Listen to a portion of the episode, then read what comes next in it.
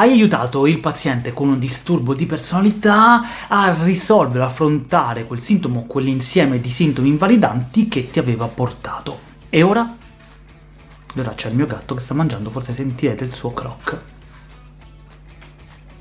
Tu ora dovevi mangiare, ora. E ora arriva forse la parte più difficile. Non c'è bisogno di soffrire di un problema invalidante, pervasivo per tanti anni prima di trovarsi di fronte a una situazione critica la persona deve reimpostare la propria vita. Immagina questa situazione. Una persona ha un'etichetta di malato mentale da 10, 20, 30 anni. Etichetta che l'ha portata a escludere o limitare tutta una serie di tappe evolutive. Tu arrivi, bella bella, e l'aiuti col sintomo. Lei in pratica ha fatto mettere le mani nella tasca, trovare la chiave e aprire la porta della gabbia in cui era rinchiusa da tempo. E mo'? Mo proprio come un animale nato e cresciuto in cattività si ritrova immerso in un habitat che in teoria è il suo habitat naturale, ma in pratica in cui non è mai stata. Detto in altri termini, la persona adesso si trova di fronte a delle sfide evolutive che sono necessarie per vivere. Come si corteggia qualcuno? Come si trova un lavoro? Come si fa la spesa? E ancora, come ci si relaziona con gli altri? Di quali risorse dispongo? cosa mi piacerebbe fare durante la giornata e così via dicendo.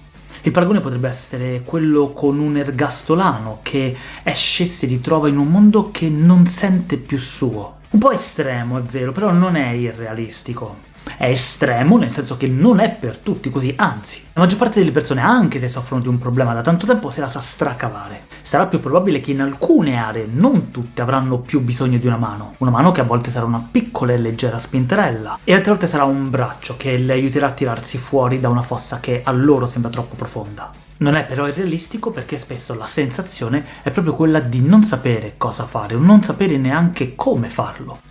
E dopo lo sblocco sintomatologico, benché alcuni sintomi potranno continuare ad esserci o a ritornare, dovrai aiutare la persona a fare proprio questo, costruire o ricostruire ciò che non c'è o sviluppare quelle risorse, competenze non sufficientemente sviluppate. Come un muscolo non sufficientemente allenato che necessita di riabilitazione.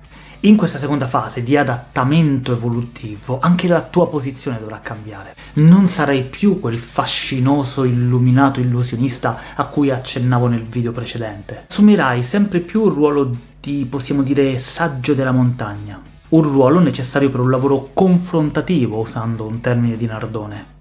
Userai sempre meno prescrizioni e sempre più dialogo. Lo scopo sarà quello di aiutare la persona a scoprire il mondo, le parti del mondo quantomeno in cui ha necessità di un supporto e a scoprire se stessa. Nota importante a questo proposito per chi, come noi nell'istituto ICNOS, utilizza un approccio multiteorico a volte troverai che delle persone, alcune persone, avranno bisogno di un approccio più supportivo. In questi casi la terapia strategica con la sua indiretta direttività potrebbe rivelarsi più adeguata. Altre volte la persona vorrà e potrà essere più protagonista attiva del suo percorso di scoperta. L'approccio potremmo dire che potrà essere più espressivo e in questo caso la terapia breve centrata sulla soluzione potrebbe far allo scopo. In ogni caso ristrutturazioni, ridefinizioni e risignificazioni la faranno da padrone sulle prescrizioni.